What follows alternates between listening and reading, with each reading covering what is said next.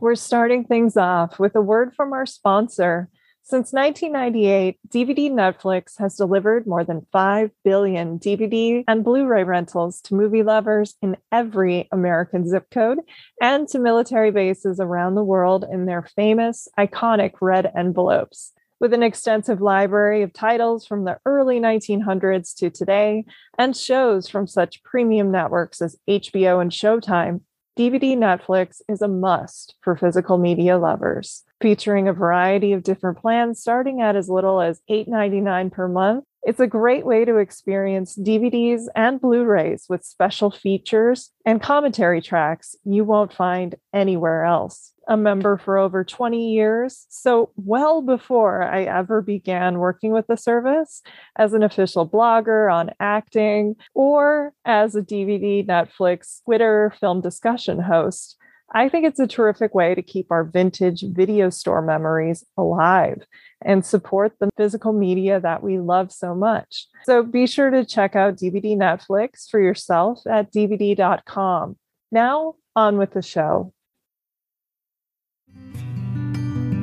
Hey, this is Jen Johans at filmintuition.com and Film Intuition on social media and Letterboxd. And this is Watch with Jen.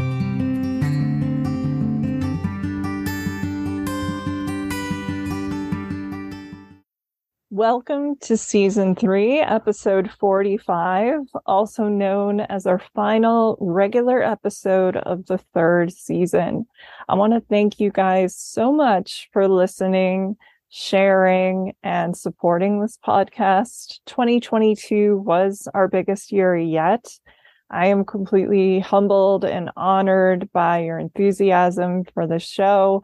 And especially, I want to give a huge shout out to not only my Patreon subscribers who help fund my research and support the podcast so I can keep doing what I'm doing, but especially my guests who are so generous with their time and knowledge. And I have the best time ever talking to them about the movies they love and learning from them. And I've really cherished this year's conversations and getting to know so many new people that I can't wait to bring back in season four. I know we'd announced other episodes for the season. We got a little ambitious with our scheduling. Uh, some people had their availabilities change on us, and I never want to overwhelm anyone. And as we started to get closer and closer to December and award season and festival season, it just seemed like this was probably the right time to end the podcast for this year and give me a break and a chance to recharge my batteries we will be back with a bonus episode of the podcast in December with some of your favorite guests. It's another physical media episode to celebrate some of the great releases that have hit shelves recently and arrived at my front door. I'm going to be talking to friends very informally. It's kind of a hangout episode and a thank you for listening. Hopefully, it'll make you laugh and entertain you and it'll just be a very free flowing conversation. So you can look for that. It'll be dropping first on our Patreon as a huge thank you again for your loyalty and support. And then it will be released to everyone as we move into the new year. The podcast for season four will likely begin at the start of February. I always say likely because things change. People get busy, new things arise. So I'm not going to promise that X day is when you will get the first episode, but keep subscribing and the new episodes will show up in your feed as soon as they are ready.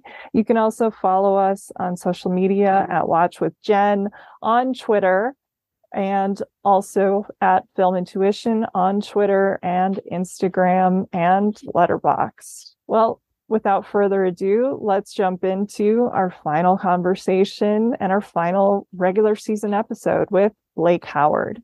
Today, I'm so thrilled and very proud to welcome back one of my dearest pals and the hardest working man in pod business, Mr. Blake Howard, the brains behind the stellar One Heat Minute Productions that launched with an in depth, minute by minute investigation and appreciation of Michael Mann's Heat He's released numerous pods since, including All the President's Minutes, Josie and the Podcats, Zodiac Chronicle, and also produced the excellent Increment Vice, hosted by our good friend and film essayist, Travis Woods with several more releasing now, like Miami Nice, some hilarious original stuff like Rum and Rant on his Patreon, Too Much Movie with our wonderful pal Rob Belushi and Chris Candy, plus essays on heist films at Vague Visages, his busy family life with his lovely wife Sam and two young children, and a new career as a teacher.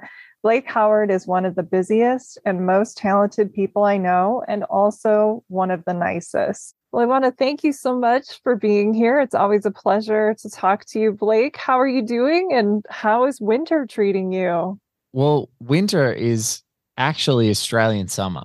So we're like, we are gearing up for some actual heat, Jen, which is such a relief. I actually said to my wife, Sam, who you know, like, she usually buys like uh, me like summer gifts of like shorts and shirts. And in Australia, we've had nothing but like, thanks to climate change um, and COVID, we've had like n- freezing cold weather, like unseasonally cold weather. It's been bucketing down with rain. You've never been able to get, you know, suns out, guns out. And I'm like, literally, don't please don't buy me any more shorts because there's like six pairs of shorts that I haven't even worn in two years. So uh-huh. I'm it's summer is good my my legs are exposed as I talk to you. It's very exciting. Very um, exciting. So, Do we so, have ink on the legs? You know, I don't know. I know no ink on the ink. legs. Okay. No ink, no ink on the legs. No, not, not yet. yet. Not yet. Okay. But you know, if in all this shorts weather, I might be inspired. But um, so there no, no ink on the legs as yet. Um, we'll have to think of uh some cool uh larger pieces if I ever decide to get the ink on the legs. But no, summer is great. I'm uh, like like you you know, we are busy podcasters. Um, and for folks, no one really better than you know this is that I kind of like to give myself a rod for my own back as far as like producing what I need to get out there.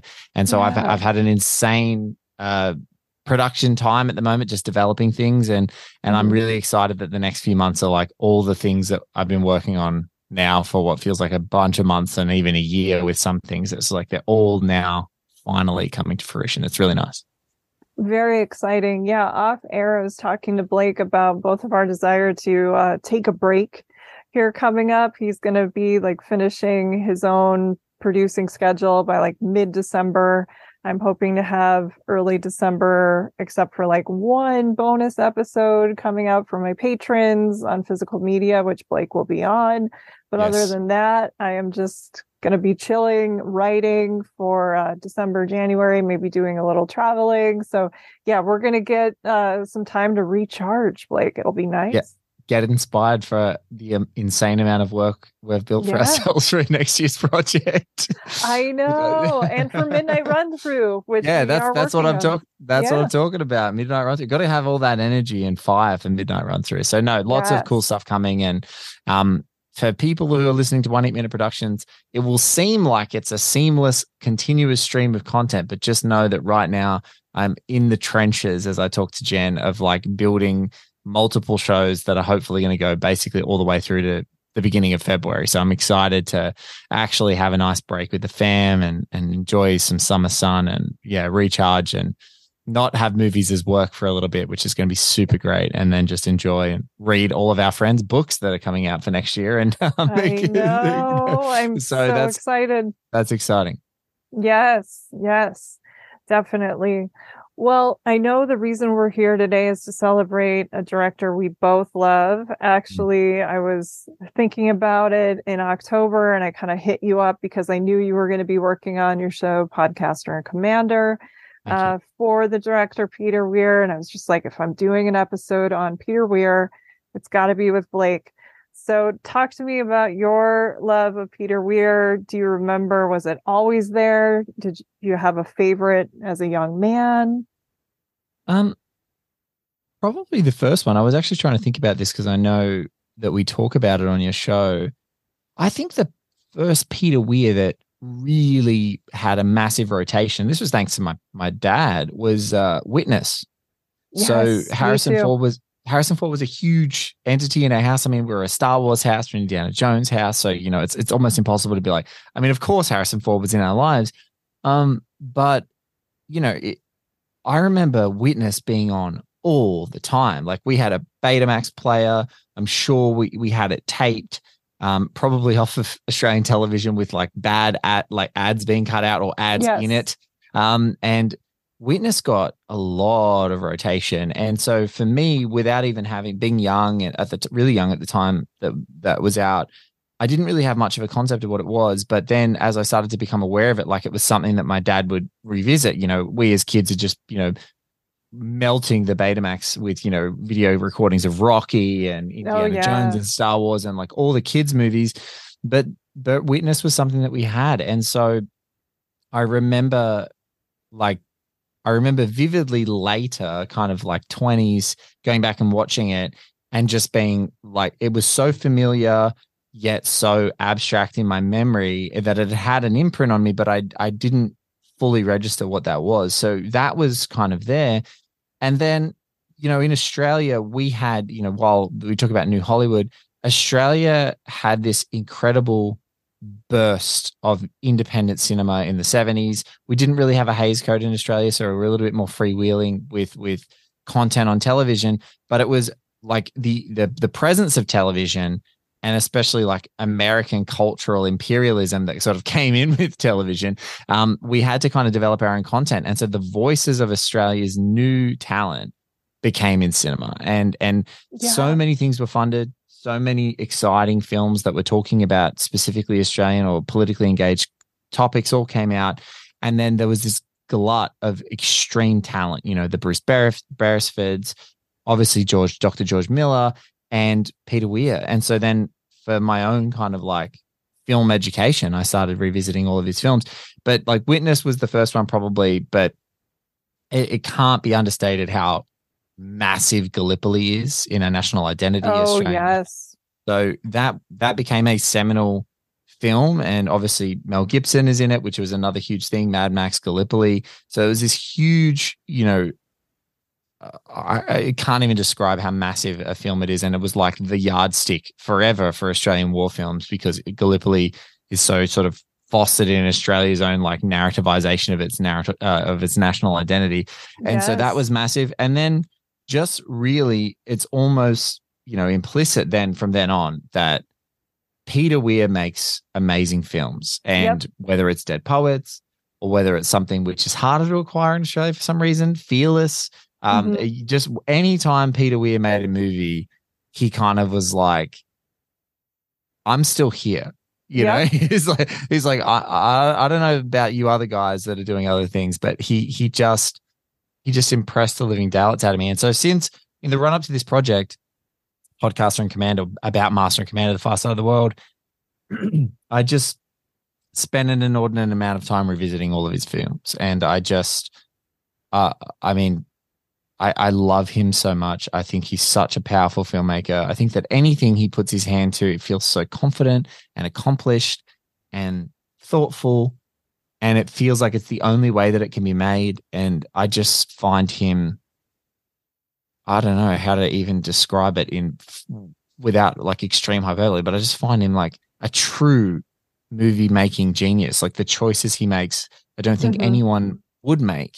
And then when he makes them, it's like how to, has no one ever done this before? So i i'm just truly um, in awe of him actually just going through his filmography. I'm just like wow i can't believe i can't believe that we have this filmmaker here.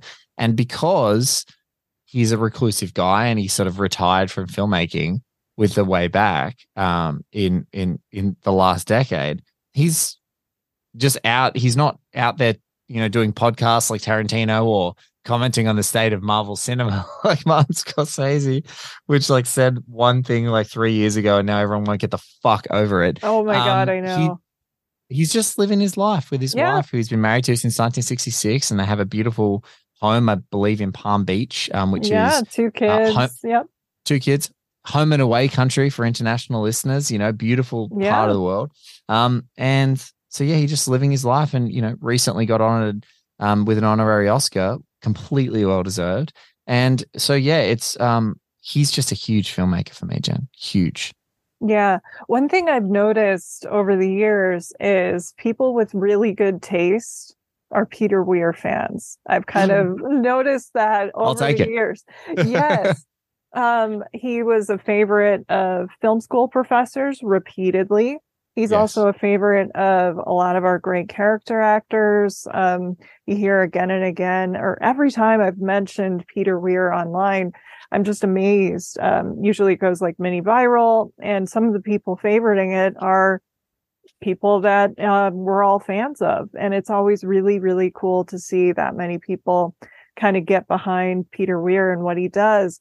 I think my first uh, Weir film was Dead Poet Society for sure. Yeah. My mom worked in a library and she would bring home videos every day. And so we were pretty young, but I do remember watching that and just being, of course, devastated by the turn of events and also, um, you know, captivated by Robin Williams. So I remember that slightly. And I think I saw it a couple more times in the 90s, but I haven't really seen it since I was sent a Blu ray. I need to like revisit it um, as well. but uh, after that, uh, it had to be Witness. We loved that film just like you yeah. did for whatever reason. And I know it was on TV because I remember it was edited. And then years later, I'm like, oh, wow, like there's nudity in this movie, or you know, there's some language or stuff that happens in this film or violence that we didn't remember or know about because of um, the editing from television, but we watched it a lot. Yeah, I never remembered seeing Kelly McGillis in her resplendent, no. uh, soaped up lather glory until much older. It definitely wasn't on the VHS tape that was kicking around our house, that's for sure. No, I know, same thing. And uh, which I know was a huge event in a lot of our male friends' lives. Uh, yeah, Jed talks about it, and Tom Burns, and you know, it was it was a formative experience. Very. Um, I also remember Fearless making a big impression because mm. I was one of those nerdy people who as kids, you know, you'd hear uh, Roger Ebert likes this movie or whatever, and you'd go to the video store and bring it home. And uh, Fearless really did. I remember I was a big fan of Rosie Perez, and then all of a mm. sudden you saw a different side of her. Um, she wasn't doing her shtick as uh, it, she was kind of typecast or kept in a little box, basically. Yeah. And she was finally able to show what she can do. He's such a good director of actors. He brings out different sides of people, which I love. But then uh, film school, the first college film class that I ever took at 16, um, Jack Nist was our professor. He was one of those guys who had to like pause the movie every minute to tell you something. And Sounds like also, me. yeah, he also though like went to AFI or the American Film Institute had to tell you that every couple minutes, like, you know, back at AFI. And uh, he would also use nicknames for people where you're like, well, you know, Bob Redford and I, and, you know, like all these mm-hmm. people. And you're like, do you really know them? Uh, but anyway. You need, you needed a, a, a, a like, a metal pan clanging on the ground sound effect for every time he name dropped. Like bang, Bang, every bang. nickname, every AFI. That, but I learned co- that'd coach you out so so much. He showed us the year of living dangerously. That was the first film we we watched. And I mean, some of his analysis, I remember he's like, you know, Linda Hunt is being raised up uh, above them and it's symbolic because right now they are in the right and they are in the wrong like some of his symbolism and stuff was going so overboard but it was a really cool eye-opening way to look at every frame of this movie. He also had theories on cigarette smoking and how it's used in Year of Living Dangerously. Like, it's for ambition or thinking every time they're smoking a cigarette. And um, so years later. Or it could just be the 70s, you know? I know, right? It's like the maybe 70s, 80s. were smoking. Yeah. Maybe everyone just smoked. Yeah. Didn't you learn that at AFI? no, just kidding. But um, didn't everyone smoke at AFI? I'm sure they did. Yeah. Oh gosh. Yeah. Especially um, you know, film people and arts people. So many of them oh. smoke, of course. Yes. Of course. And uh years later, uh, I took another great film course with Daryl Kopp. Um, here in Arizona, and his favorite film was Gallipoli, Yeah. And so he recommended that. He didn't show he showed us clips in class, but he didn't show us the whole thing. And I remember immediately going to seek it out for whatever reason I had missed it and became an instant fan. And actually, when I announced we were doing this and showed like a photo of Gallipoli, he was the first person to respond, like, like, "Oh my god, I love Peter Weir." Gallip- I'm like, "Yes, Daryl, I remember." so, um, yeah. Shout out to you, Daryl. Bless you.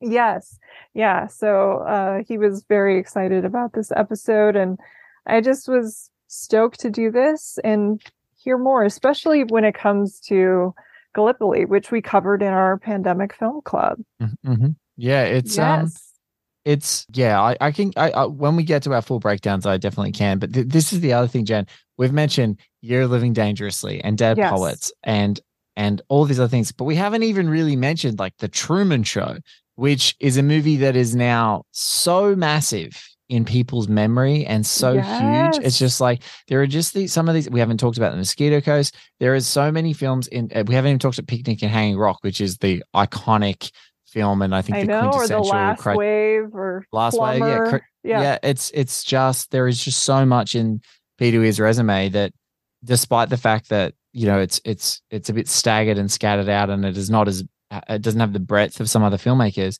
man, pound for pound, every one of these movies is has such a quality to it that yeah. it that makes it revisitable, and that's why he's kind of insane. You know, a lot of people talk about who's the best Australian filmmaker and who's this and who's that, and with the greatest respect, it wouldn't be your show if I wasn't honest, right? So let's let's let's start right there.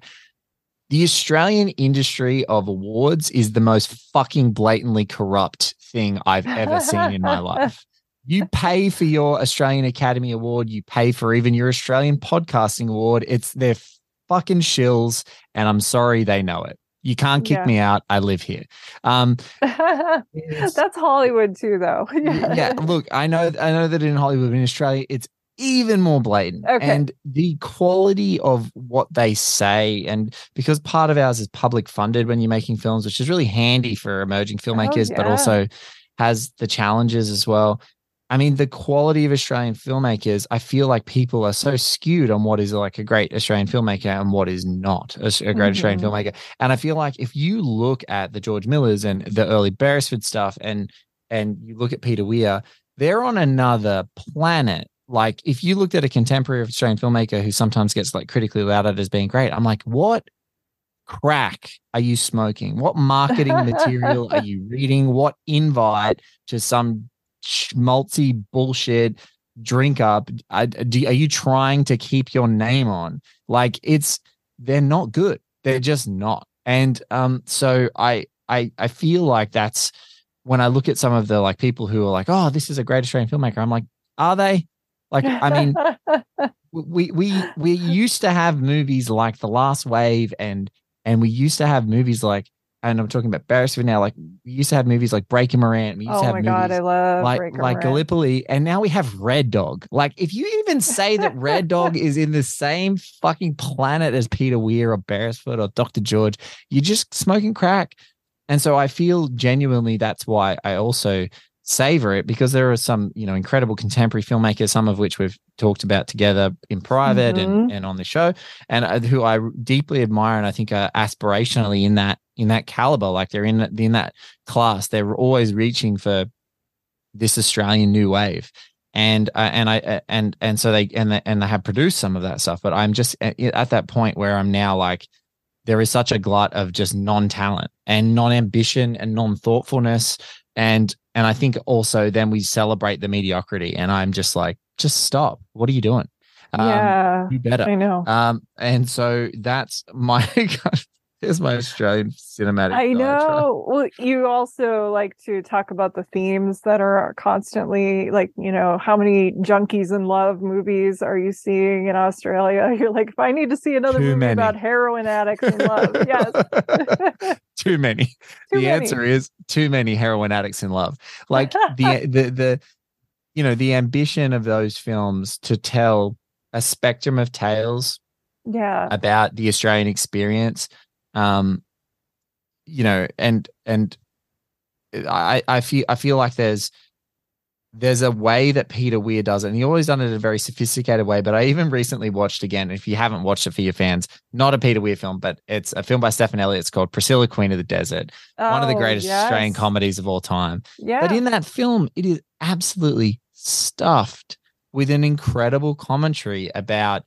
what is the hegemonic society that we live in what are yep. the dominant thoughts and beliefs of our culture? And what are people who are on the outside and the fringes of the culture who don't fit with this paradigm of kind of, you know, ultimately what they're saying is predominantly white and racist and drunk Australia. Um, mm-hmm. and and and you find these connections, you know, the most tolerant group of people that they meet on this crazy, gorgeously photographed journey through the center of Australia are indigenous people because they're outcasts and they're on the fringes of society in Australia. And and great commentary about sexuality and sexual politics and you know the fighting for your right to just exist and be yourself. I think it you know it does have its problems. Um as far as a very contentious and probably very racist scene about a a, a lady who is a mail order bride.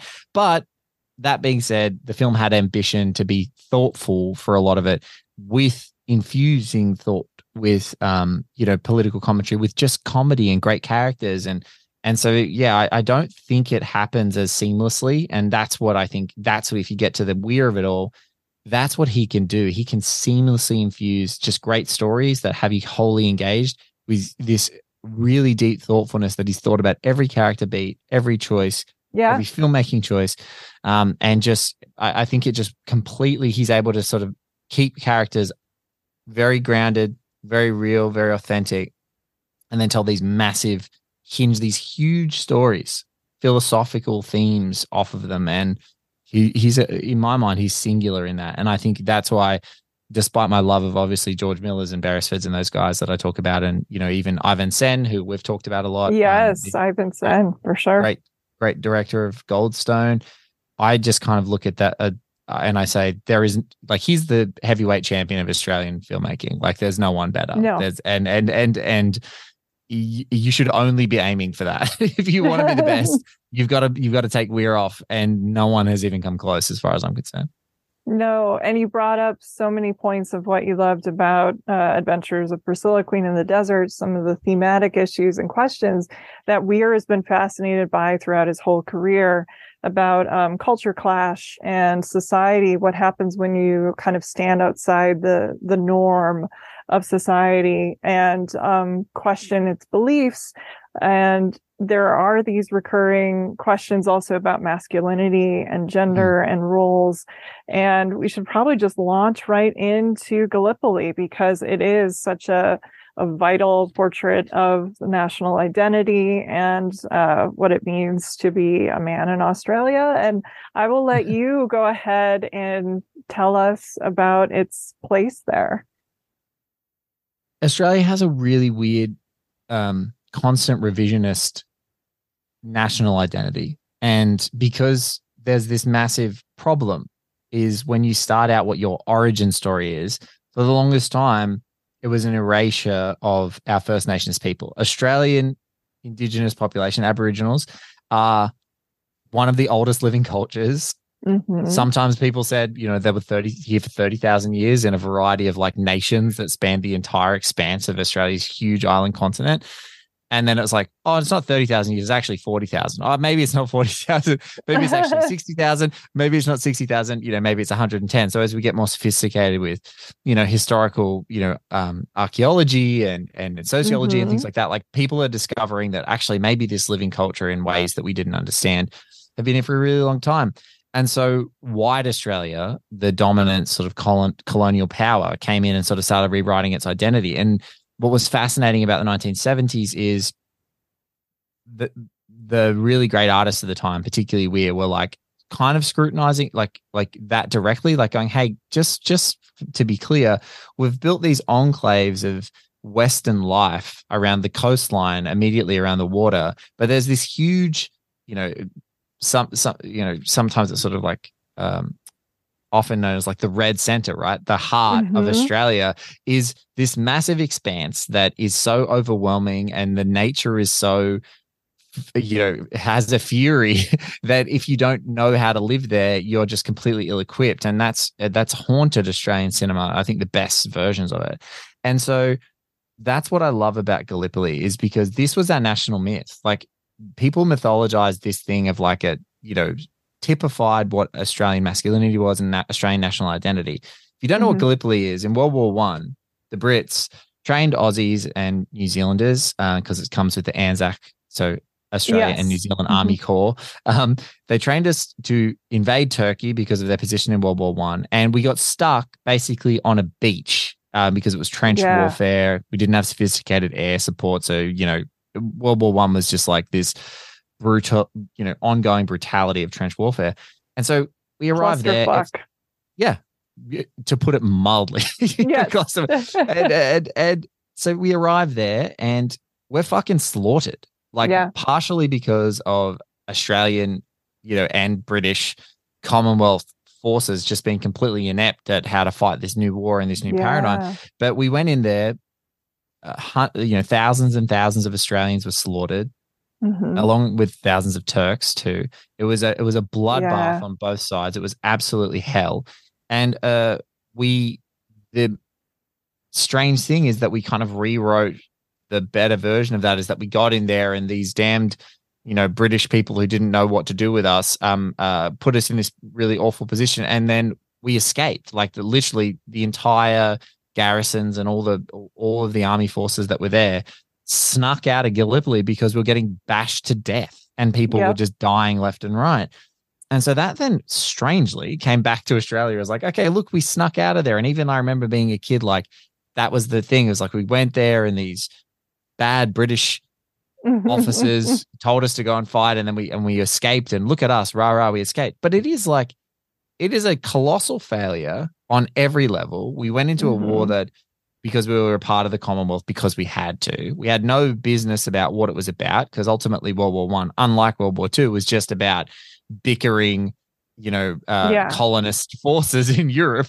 And so we went over there and fought now in East, like um in the Mid East, against mm-hmm. a another colonial force who we had no clue about. We're a yeah. small country, so they were massively populated, better armed than us. And then we retreated, and that became the typical thing of our national identity. And so, what was fa- fantastic about Weir, and I think even now there's this sort of weird hyper nationalist revisionism of Gallipoli. The great thing about Weir's film is that he actually directly addresses the real detachment that Australian males had from mm-hmm. the idea of what they were fighting for, the real disconnect that was happening in the country because we were like, you know, uh, you know, we were a teenager as far as like the actual development of Australia as its own independent sort of nation, even though we're part, still part of the Commonwealth. And just talking about that entire conflict of having no clue of what war, what war was, yep. like we'd been sort of spoon fed this idea that wars made man and you travel the world and you see lots of other countries and you meet beautiful women and whatever mm-hmm. and you come mm-hmm. back and you live gloriously and i just love how damned ugly this thing yep. is surrounded by this oppressive environment that really doesn't you know that you can only just barely survive i love that archie um, is one of the only people in his community that seems to have an indigenous friend, um, and then and and doesn't yes. treat people with that uh, lack of equality. I love that indigenous people are pushed to the fringes, and it's very honest about that part of Australian yes, history. It is. Mm-hmm. And I just truly think, um, you know, I was talking to Ben David Grabinski, uh, uh, and um, even your our mutual friend Jim McWeeny about it for the upcoming project podcasting and commander and i think it was sort of where we've sort of emphatically landed is that like gallipoli is truly the most disturbing war film because it might be the only anti-war film. Like the only truly unsavorable war film. You look at it it is completely disturbing and completely candid and honest about how disgusting war is and how morally ambiguous the entire exercise and entity is. And I, to this day, and even the other day, just watching it again, thank you for the pleasure of making me revisit all these movies I love so much, by the way. I, I, there's not a more moving film about just the loss of innocence and about and about ego and about just the absolutely kind of uh, also like the cultural posturing and thinking you're better than other mm-hmm. folk who are brown people. It is just, and I don't even think that's the Turks. I actually think that's the Egyptians in the film.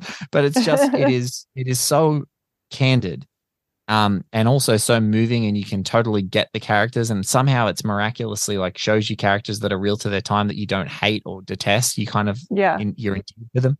Uh, it's yeah you accept them with their complexities and their yeah conflicting personality traits for sure. Yeah and yeah. and it's miraculous on a formal level you know we talk about we like to get really in the nitty gritty of it but just the score. The score oh like my people talk goodness about, like right from the beginning. right yeah. from the beginning.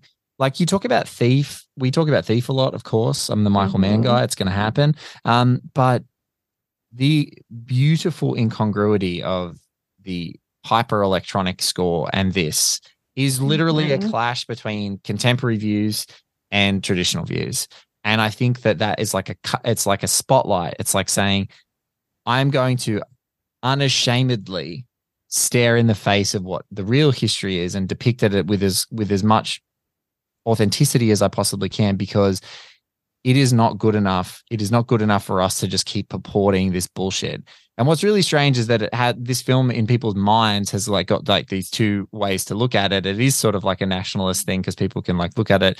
But mm-hmm. and I think mm-hmm. honestly, some of those people are like half watching it. They must have second screened it because I'm like, it's the most anti-war film. It's deeply critical of Australian policy and politics, and it's deeply critical of just like our the entire Australian, you know, dominant political agenda. And yeah, yeah it's a, it's it's just special. It is. When you talk about anti war film, I mean, the first thing that came to mind when you said, you know, just how scathing it is and what a damning indictment, I thought about Paths of Glory. But again, yeah. that's kind of told in flashback in places, and it doesn't really get into the idea of why these people signed up or what, you know, it doesn't go that far back in the the narrative of how they got there, essentially but you know it's world war one so you could kind of like if you want to do a whole day of anti-war world war one there you go. But um, you know it is a masterful film. You have russell boyd as the cinematographer. It is just a stunning film to look with your at. boy with your boy john seale as like a camera operator. I know. Oh my gosh. Crazy crazy. Yes.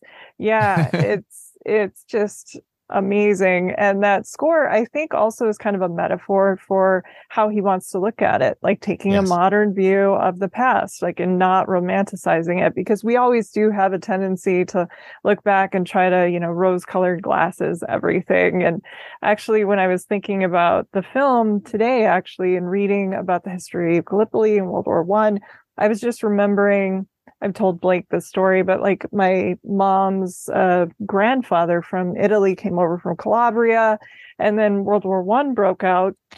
He decided, like he had just gotten over here, that he was going to go back and fight with Italy.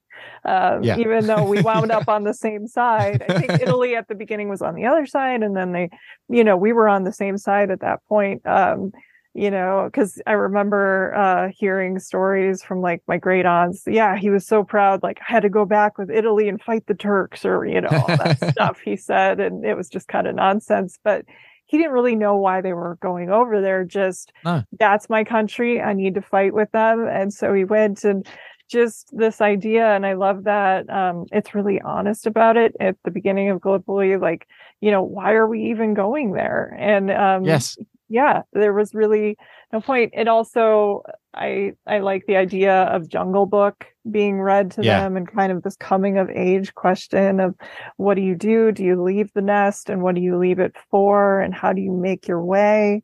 Uh, the dynamic. I read something Mel Gibson said about the reason he was cast versus um, Mark Lee. Sorry, yeah, Mark Lee. Yeah. Versus Mark Lee um, in that role. Mark Lee was the um, prototypical blonde, angelic Australian looking. Sweet. Man. He had he yeah Mel, who is an Irish character. Yeah. Um, in in in the film has a his family like has that great scene of like they murdered us. Why are you fighting Frank Dunne? His dad's yes. like they murdered us, and we came over yeah. here. You know the the convict reality of the Australian colonial experience is like they murdered us. That's why we came here. You know, like, yes. Like, we escaped. It is like why are you fighting for them? I just want to go across the world, Dad. I'm not fighting for them. I'm fighting yeah. for me. Exactly. Yeah. And Mel said that the reason he was also cast is he looked more modern versus yes. Lee. And so the yes. nice contrast of past and present Australia. And I thought mm. that was an interesting way to look at it. Yeah. Yeah. No, no. It it only gets better. Like that's the yep. thing is with Gallipoli, it only gets better. It is it's ageless because it's so fearless, you know, sorry about the pun because we might actually get to the film fearless, but it's so fearless in its filmmaking and its storytelling that he's he's just like I'm going to make this, I'm going to be uncompromised and I'm going to be unwavering and this is you know and that's that's why we can go back to it and consume it and revisit it and I find that with all of his films I'm just like oh my god he can he truly um he truly gets to a place with this film that I don't think many filmmakers have ever gotten to with any war film you know the best war films of all time um, in my mind, you know, they they have room for contemplation, and you know, yeah. they have they have room for doubt. And I think when you don't doubt it, it just becomes rah rah. It's an adventure film. It stops mm-hmm. being a war film. Mm-hmm. Um, yeah. this film is just the shadow of doubt is cast through every character and every decision and every conflict. It's just it's just the perfect canvas for drama and it's it's it's so spectacular and like even the even silly things that I, I just love is like there's that great moment where all the guys are like stripping off and going for a swim in the mm-hmm. Med- what is mm-hmm. the Mediterranean, and like they put in a pot in someone's hat that if you're the person who gets shot or shelled while you're swimming, you win the pot. I and know. I'm like, that is such Australian, like that's some Australian shit right there. That's real like, like, betting to to see which one of you is going to get shelled, and like, yeah, woohoo, I got the money. He's bleeding out. It's like, it's like that's that's that's those guys. They were having a punt. They were betting on you know mm-hmm. their lives. They were talking nonsense. They were not sophisticated in any stretch of the imagination. Yeah, they're so young. Aware. Yeah, they're so young and dumb, and it's just really yeah. with stupid with two O's, as I like to say. They were just stupid. They had no idea what they were mm-hmm. doing. And and and not at all. Nope. And yeah, they were just instruments. But yeah, it's special, Jen. I'm thankful. It really is. talk about it. And the fact that it came out when it did, right after um, this country started to question its role in Vietnam, with all of the films that started to hit in the mid to late uh, 70s. So I think, you know, and it carried all the way through up to Oliver Stone and Platoon, which he'd been working on and writing since he got back from Vietnam as a, an angry response to John Wayne's Green Berets. He saw that and was so pissed off. He was like, that's not the war I just fought. no, and and, uh, and Australia's uh, Australia's Vietnam experience is all in this too. It's yeah. like it's you know because the the mythical nature of Gallipoli and Anzac really probably enlisted many more volunteers um, for Vietnam for Vietnam fighting in Australia because we did have um, conscription and then and then there was a referendum to take that away um, mm-hmm. for military service at the time. And so I think that you know this is this is a film being made about that sentiment is like we need to question these myths because otherwise we just blindly follow this yes you know this you know whatever the dominant method uh, history is that is going around that people are purporting or you know the dominant rhetoric um so no it's it's it's a really special movie it, it and, and it looks spectacular and it kind of and it's yeah it's sensational yeah speaking of looking spectacular witness always knocks me out. That's our next film we're going to jump into. Um, a masterful film. It stars Kelly McGillis, Harrison Ford, as we discussed earlier, Lucas Haas, Viggo Mortensen in his first role. He with, kind of credits and with the ugliest and worst Viggo Mortensen haircut, I think of all time. But uh, very good, very good performance. Yeah, yeah. You got Danny Glover too, playing yes. like you know a villainous role, which is crazy. Although, you know, this was an era when he did kind of play some some darker roles like in uh, Color Purple. There there's some stuff there.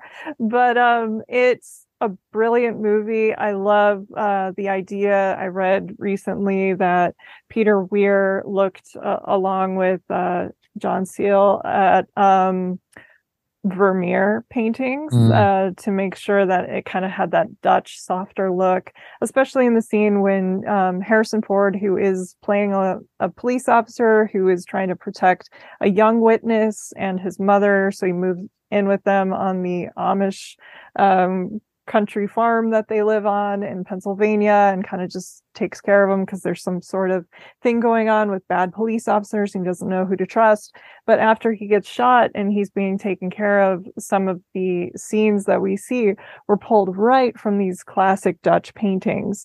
And you yes. can kind of see the influence. It's a stunning movie. It's very romantic. When I bring up the film, there's always inevitably one or two people, usually women, who will reply and tell me it has one of the most, you know, swoony kisses in uh, film, essentially, or contemporary or 80s movies, like one of the biggest uh, romantic movie moments. You know, there are some great scenes, like they actually did build a barn. I read, yeah. like, you know, they literally built a barn. That's crazy. I mean, they did use a crane and some stuff off, off you know, in order to do it a little bit faster. But I, I love that. It's, such a special film to use uh, Blake's phrase for the day, and it, it's a good one. Yeah. Uh, I I love this movie so much, um, mm-hmm. and it has the horniest line maybe ever in a movie, which is "Tomorrow I'll take those pants out for you." like where where Rachel Lapp, Kelly McGillis is talking to Harrison Ford's John Book, and he's wearing very tight pants, and he goes, "That would be great."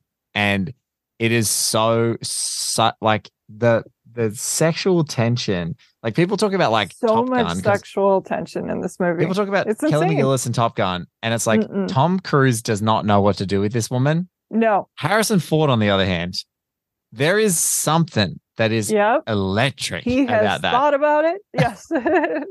Not like Tom Cruise never... kind of like taken aback, you know, like, you know, yeah. I mean, he's ready. Questions. Yeah. He's he's Harrison ready. Ford has like, you know, he is playing three dimensional chess when it comes to listen, with the foreplay listen, in this movie. Listen, when yeah. you're 17 and you see Bull Durham for the first time, as I was, you're like, you really whatever aspirations you have to think that you could handle Susan Sarandon, you're like, no, no that's not. But 20 years later, I'm like, you know what? coach, put me in. I'm, I'm ready. I, re- I think I can handle it. But no, the Harrison Ford's John Book. Also, I was watching it with a family friend, and I I rewound the scene. I'm like, this is the horniest. This is the horniest line ever said in a movie. I, I like it's my favorite. And we watched it, and just before that line, she hands Harrison Ford like a lemonade or something like that, and he drinks it, and the the, the lemonade drips down his Adam's apple, and she goes, no, no, I actually think you're missing something.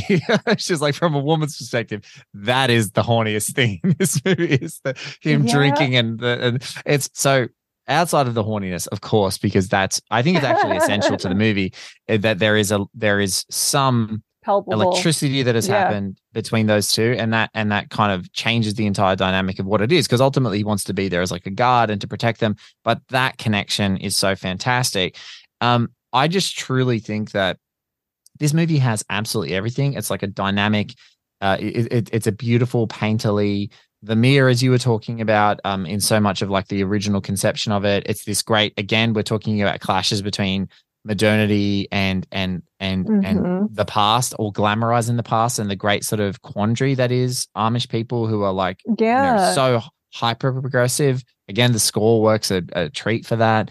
It, it it has this lack of this phenomenal distrust that's happening with you know John and his partner Carter, yeah, yeah. with institutions everywhere, and it's so great. But it also has this ability of like stylized, you know, crime thriller and hypertension, and then this sort of glorious, you know, experience, all the best aspects of Amish experience, and then these great, you know, the car radio turns on and the wonderful dancing scene, and it's just yeah. so spectacular. But then when you get um, Josef Sommer, who plays Schaefer, and then you get Danny Glover McFee. When you see those guys walking down the road, yes, uh, I actually tweeted that. It looks like yeah, a horror movie. It's a horror movie. It's it's yeah, it's like it, it reminded me of Once Upon a Time in Hollywood when the the the Mansonoids are all walking up Cielo Drive. I'm like, mm-hmm. that's a fucking horror scene, and so I just think it has absolutely everything it has no right to work um, from like a traditional scripting perspective. Yeah. But again, part of this kind of thing is anchoring the character, putting them there, having an over like a, a an overarching sort of thematic query that's happening, and having all these staged things. It shouldn't work, yet it works, and it's so romantic and it's so heartfelt and it's so great. And I, the little bit of tidbit trivia is that like uh, Rian Johnson, who's obviously out in the news right now promoting Glass Onion and great filmmaker, he said like when he was making Looper, you know, he watched Witness like a hundred thousand mm-hmm. times. He's like, I watched Witness because there's a whole farm sequence in that film.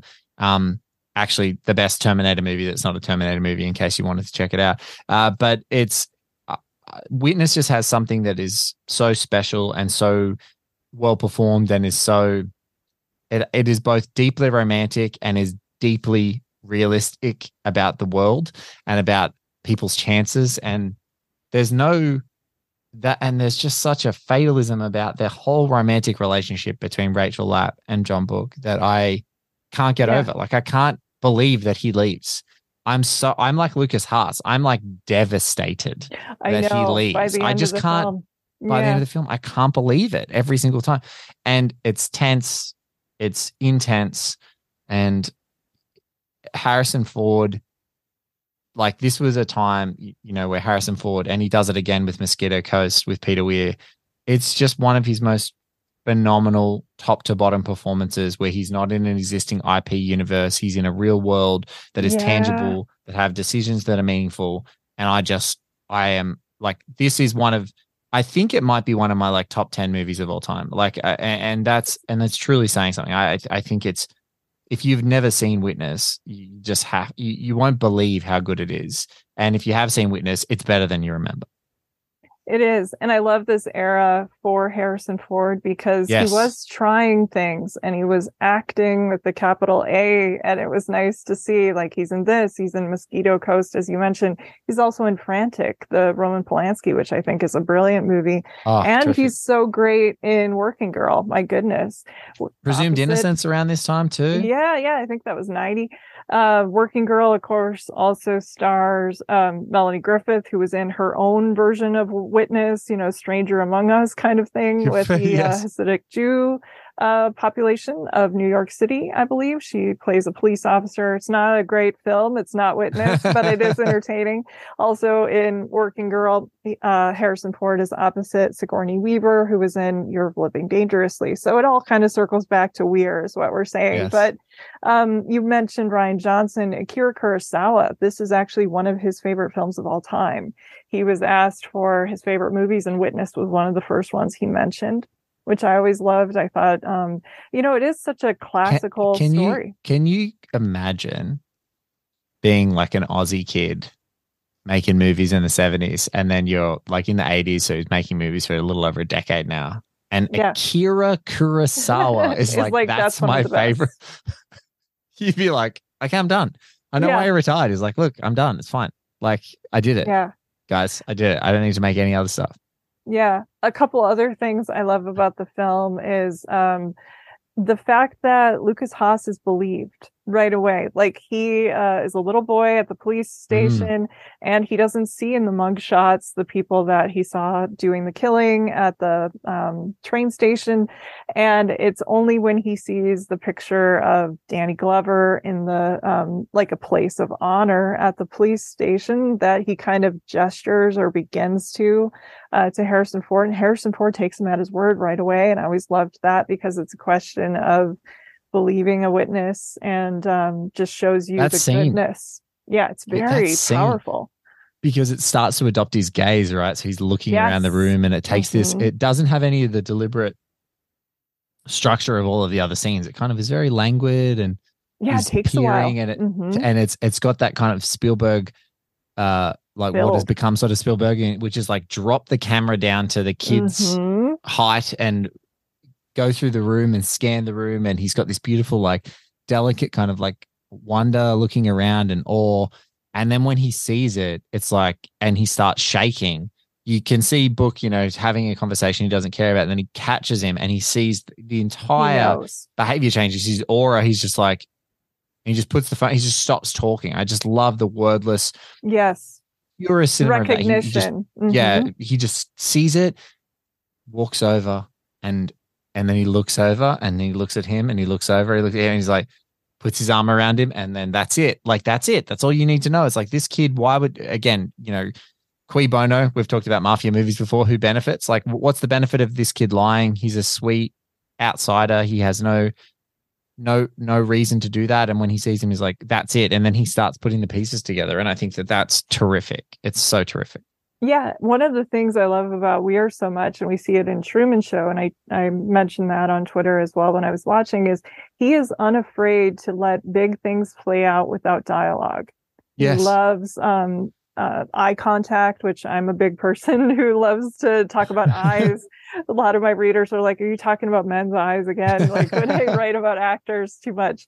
Um, How can't I'm, you? Harrison Ford drinks a lemonade, and it's the yes. you know, come on, guys, let Jen talk about the eyes for God's yes. sake. This is why we're here. I know, and uh, that's that's so good about Weir, but you brought up the romance of it all and mm. um, i just also love that we see things play out slowly and methodically between yeah. them like where their gazes fall or when um, i believe she adjusts the collar on his shirt or she sort of brushes near him or stands behind him or just the level of heat like we don't need them to say anything you can just feel it it's palpable kind of reminds me a little bit of out of sight uh, yes. between those two. Like we don't need a big speech of him to say, "Hey, I dig you." It's it kind of goes back to a movie that Blake and I love a lot, Last of the Mohicans. I'm looking at you, honestly, honestly, and that's that's what's happening in this movie. That yeah, that's out of sight. The only thing that could improve it is a hand sponge bath. Like that's like it can't be improved by. Many movies could do with a hand sponge bath, but it's like, but that entire scene, right? She's there. Yeah, yeah. She turns around. She feels like she's being watched. She turns around. She sees him Mm-hmm. She stands in her like sexual power and just looks at him like, this is me. Yeah. Like, this mm-hmm. is the goods. And he's the one who wilts uh, temporarily there because it's like, oh God. Like, it's like she's she's she's she means business basically and, and i love his uh, response about that the next day like if yeah.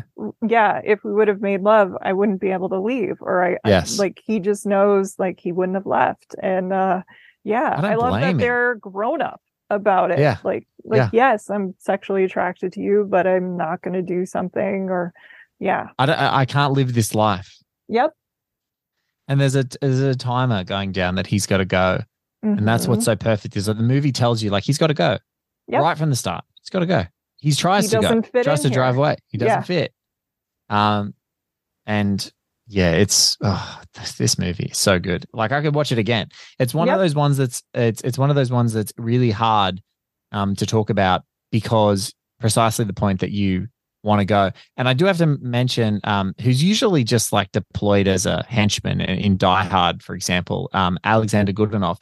And I didn't realize he was like a ballet dancer. Oh wow! I didn't know I, that either. Yeah, he was in like the Bolshoi ballet. I learned that. Like I like I was watching with a friend who's like, "Oh, he's a ballet dancer in the ballet." And I'm like, "What?" And because she town. had she had a mad man crush on him. She's like, "Look, Harrison Ford, Alexander Godunov. Oh my goodness!" And I was just like, "What? Do, what do you mean? Like was he's the bad guy from?"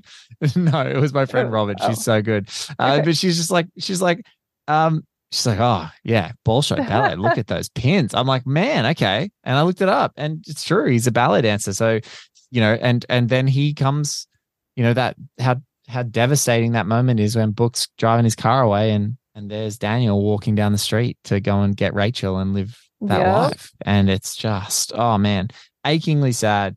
Such mm-hmm. terrifically made movie.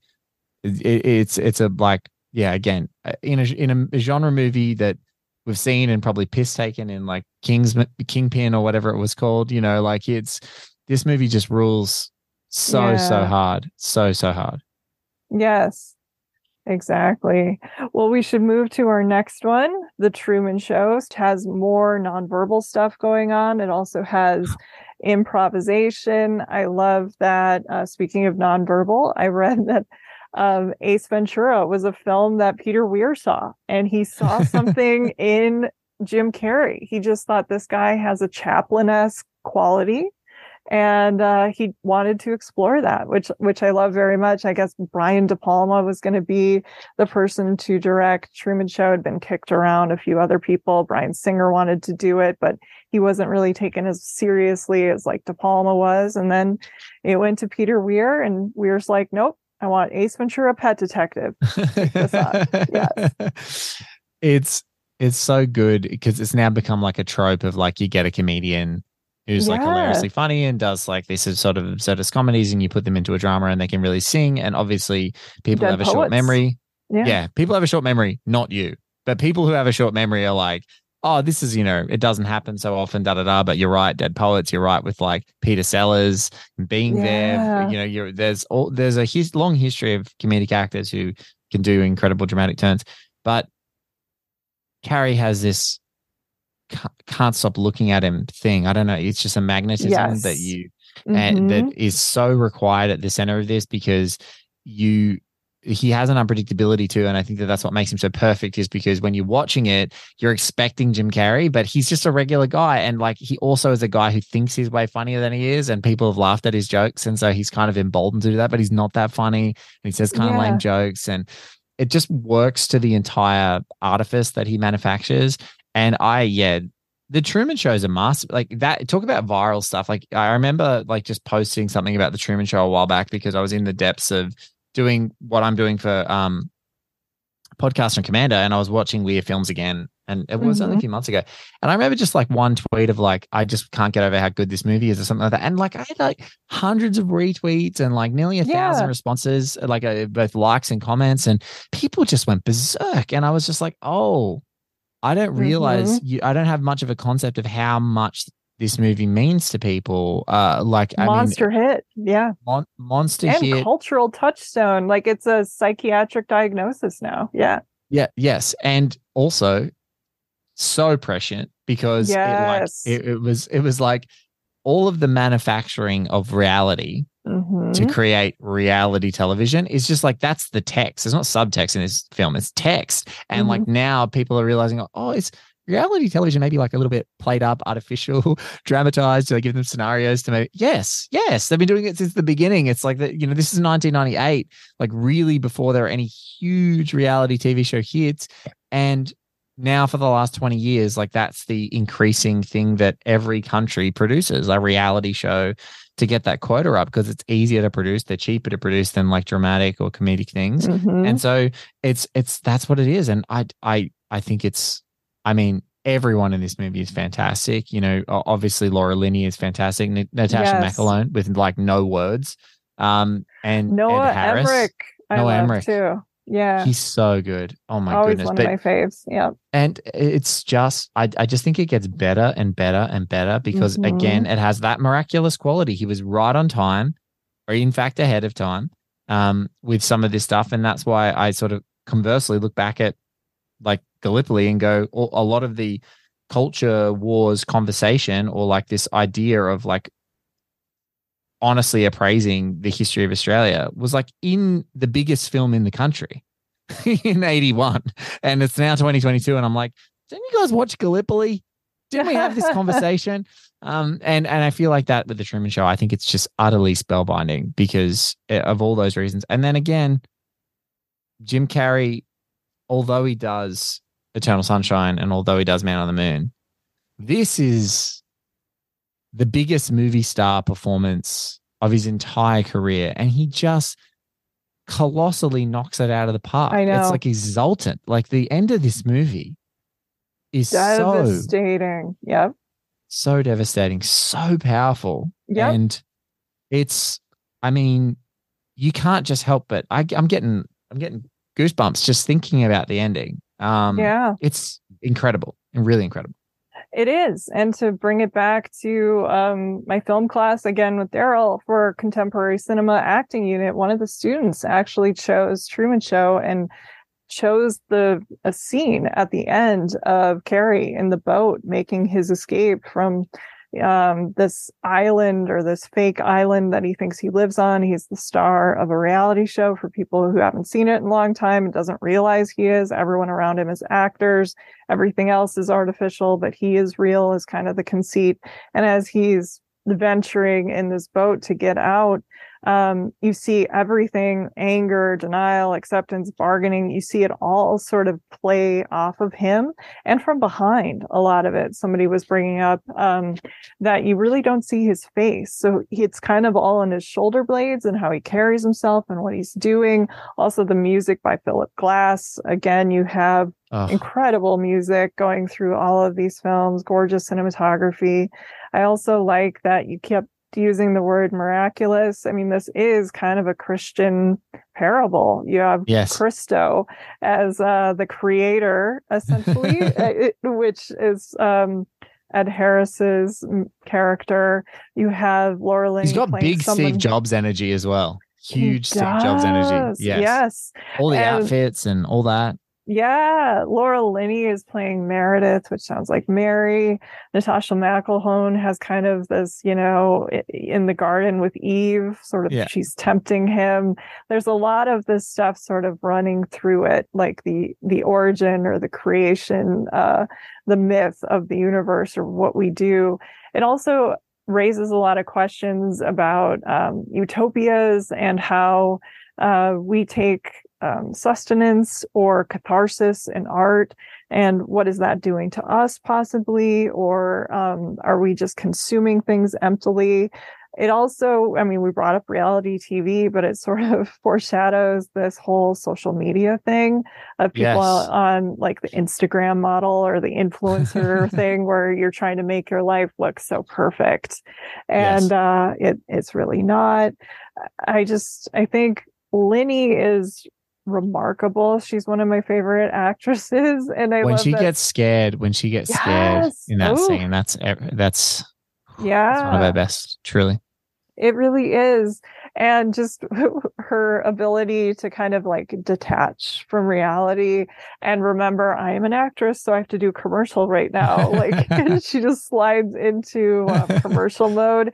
And the way she holds her body or poses, which was taken from old catalogs. I mean, there's so much going on with this one. Yeah. So much. And uh, it's also the little touches that I now find so sensational is like went before Truman gets on the boat and the whole town is all like standing still. Yes. Just like standing there, like waiting for him. Uh-huh. That's that stuff is just like that's the stuff that's like, oh, that's like yeah. That's what's been hiding underneath this whole thing when you start to see all the layers of how those things and it becomes like a huge film about making films as well. So Yeah, and, first and I, positions. Yeah. Yeah. I, and I also love I just love little details that are just so cute, which is like they go, oh, you know, the light falls down and nearly clobbers Truman, and then like he walks into town and they're like, hey, did you hear about the plane? Yes. Whose parts are co-? like they just the great like covering up blunders mm-hmm. storylines in the film are so cute as well. And, but no, it's it's it's really really you know um, the amount of thought that went into every element of it, I think that that's what Peter Weir does so great. It's like it's not about just setting the scene; it's then going, if we've established this reality, what are all the what are all the necessary components for us to maintain yes. the reality? Mm-hmm. And so mm-hmm. then you have to go. He's just he he seemingly end, endlessly scrutinizes those elements and goes, what has to happen at these things, and what in the world do we have to build out to make sure that we're still staying true to what we're actually trying to achieve?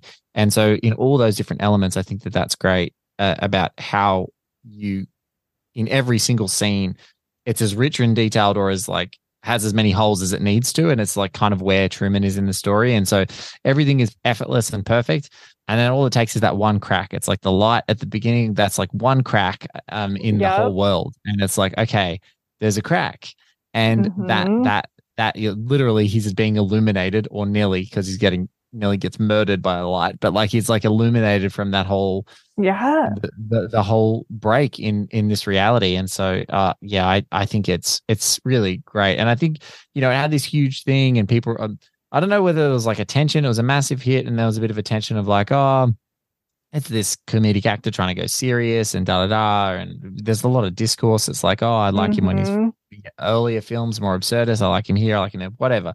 But i think that what gets missed is that it's just incredibly powerful, remains so. Every time there's an anniversary, every time there's some that gets mentioned, people are there. And so uh, it's definitely yeah. one of those canon movies that people, I think, of our generation and younger are like, it's really important to them. Like it's hugely important, and I think that that's that's what's great um, yeah. about Truman. Brilliantly written by Andrew Niccol. It is a tour de force performance by Jim Carrey for sure. There was kind of a little run of these sort of movies as we approached Y2K. Um, essentially, there was Ed TV, which sucked. There was Pleasantville, yeah. which is actually a very good film. I revisited Fantastic. that one. Um, Pleasantville I, is excellent yeah, I actually programmed and hosted that um, in the community like years ago. I love Pleasantville. I think it's a beautiful film, but it's love a it. very different one uh, than this movie is. Uh, they're also sort of investigating uh, Capra-esque, um, you know, what we're doing with artifice, and I think that's important. But going back into Weir and his filmography, I feel like this has maybe more in common with something like like the cars that ate Paris than you would yes. guess. Essentially, yes. it's it's raising questions about a weird society, and you were saying, uh, you know, what are the rules of this society, or the logic of something that batshit essentially, or that fake. And these are questions that have kind of been running throughout his movies. Um, you know, the idea of utopia or escaping that in Mosquito Coast, and just these questions of society. And it all comes to a head here in Truman Show. Yeah. Yeah. It's, it, it also has that great thing of the cost of the truth. Yes. You know, like it's like, yeah. it's like, what are the lies you're willing to tell yourself? Because yeah. also Truman has had to maintain the lie. Mm-hmm. And his life has been so great, and they've been obviously satiating him. But there's a point where he's like on the fence, and I think that that's the great turmoil and conflict in the movie as well. Is like, do I maintain the lie? Do I stop asking questions and just live my life, and everything's yeah. good, and I have a good job, and or not? Yeah. And what what are the what are the consequences of that? That's yeah, what's brilliant it's kind of the primary question we all ask like you know am i staying in this marriage for the right reasons or what yeah. am i sacrificing or this job that i'm working that i don't really like or you know should i move? Should i do anything? And these are kind of core questions. Of course they're they're heightened to an extreme extent here in truman show but yeah they're kind of the basis uh, the cornerstone again with that great humanism that we're talking about with weir. Yeah. Absolutely yeah. Well, I know those are the ones we had time for today.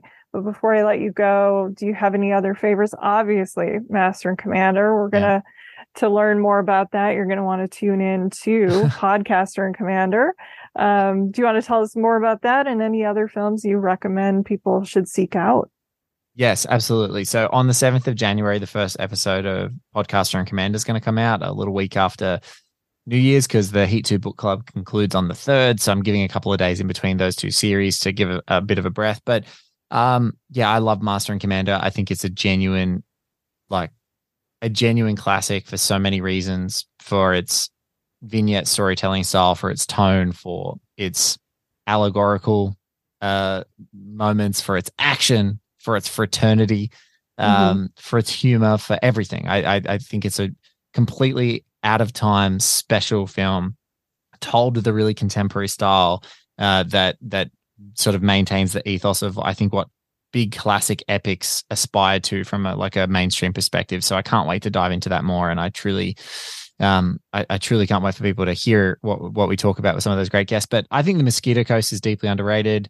It's phenomenal piece of filmmaking. Um, I mean, we didn't even talk about Dead Poets, which I adore. I love Robin mm-hmm. Williams so much, and that Me is too. so spectacular. Year of Living Dangerously, it you oh, know, um, brilliant. It it is a brilliant film, and I think that you know if you scrutinize it with sort of completely um, anchored and I think probably stuck feet as far as like contemporary gaze and looked at it and tried to scrutinize and go, oh, I don't really like Mel Gibson, and oh, I don't know about this performance from Linda Hunt, etc.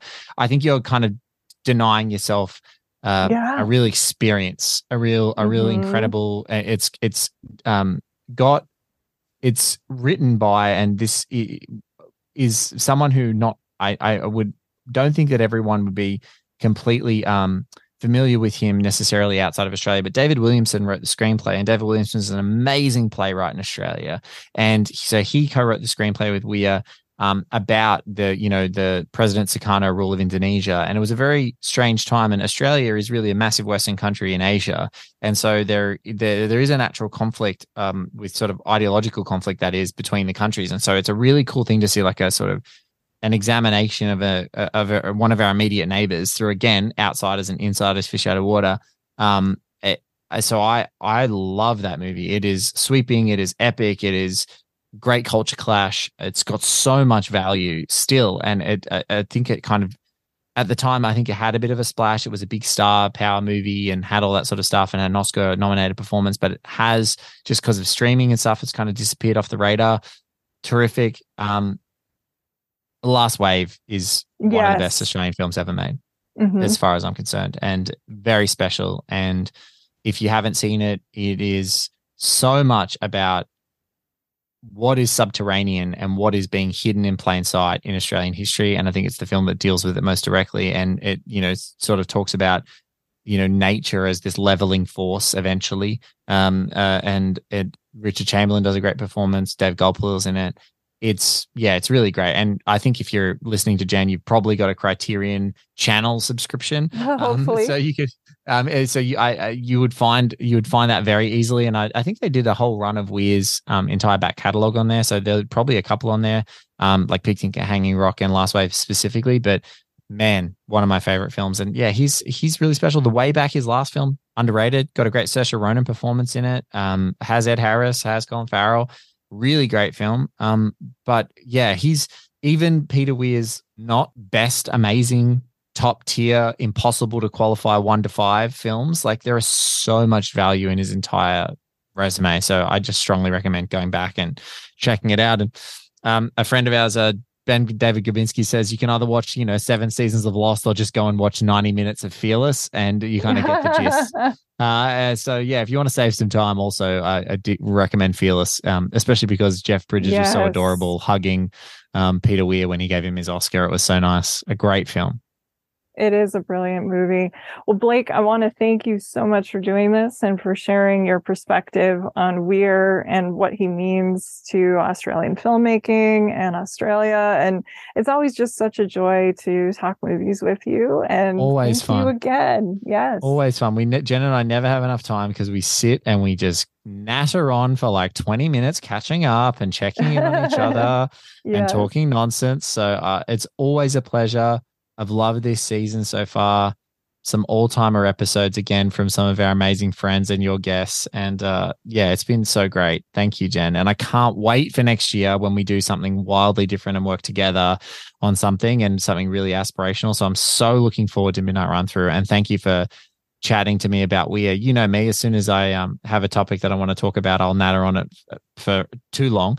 Um, so Anytime. I'm very, th- You're welcome I'm very, I'm very thankful to talk about Peter Weir because yeah, if if if if I do one thing in any of my projects and it's to make people revisit great films and ha- yes. have a great experience, that's that's a huge win for me. Yeah, absolutely. Yes, well, you'll have to come back. I really appreciate it. Thank you. Season four. Yes. Can you believe season that? four? I'll be back. I, pro- I, prom- I promise I'll be back. You you, you name the day, I'll be there. Will do. I also want to thank everyone for listening, especially my patrons who support the show and help fund my research, equipment, film rentals, RSS fees, and more for as little as a dollar per month at the Film Intuition Patreon, which is the home base for the show. Other ways you can support the podcast are by sharing, reviewing, and subscribing to Watch with Jen wherever you get your podcasts, and also checking out the cool merch store hosted and created by our talented logo designer, Kate Gabrielle. You can find the merchandise store, including shirts, tote bags, stickers, and more by visiting filmintuition.com and clicking on the shop link. The show's theme music is solo acoustic guitar by Jason Shaw and is available in the free music archive. You can also reach me or interact with Watch with Jen anytime on Twitter, either at Film Intuition or our Watch with Jen account as well. Well, until next time, please take care and happy movie watching. This is Jen Johans at filmintuition.com and filmintuition on social media and Letterboxd. And this is Watch with Jen.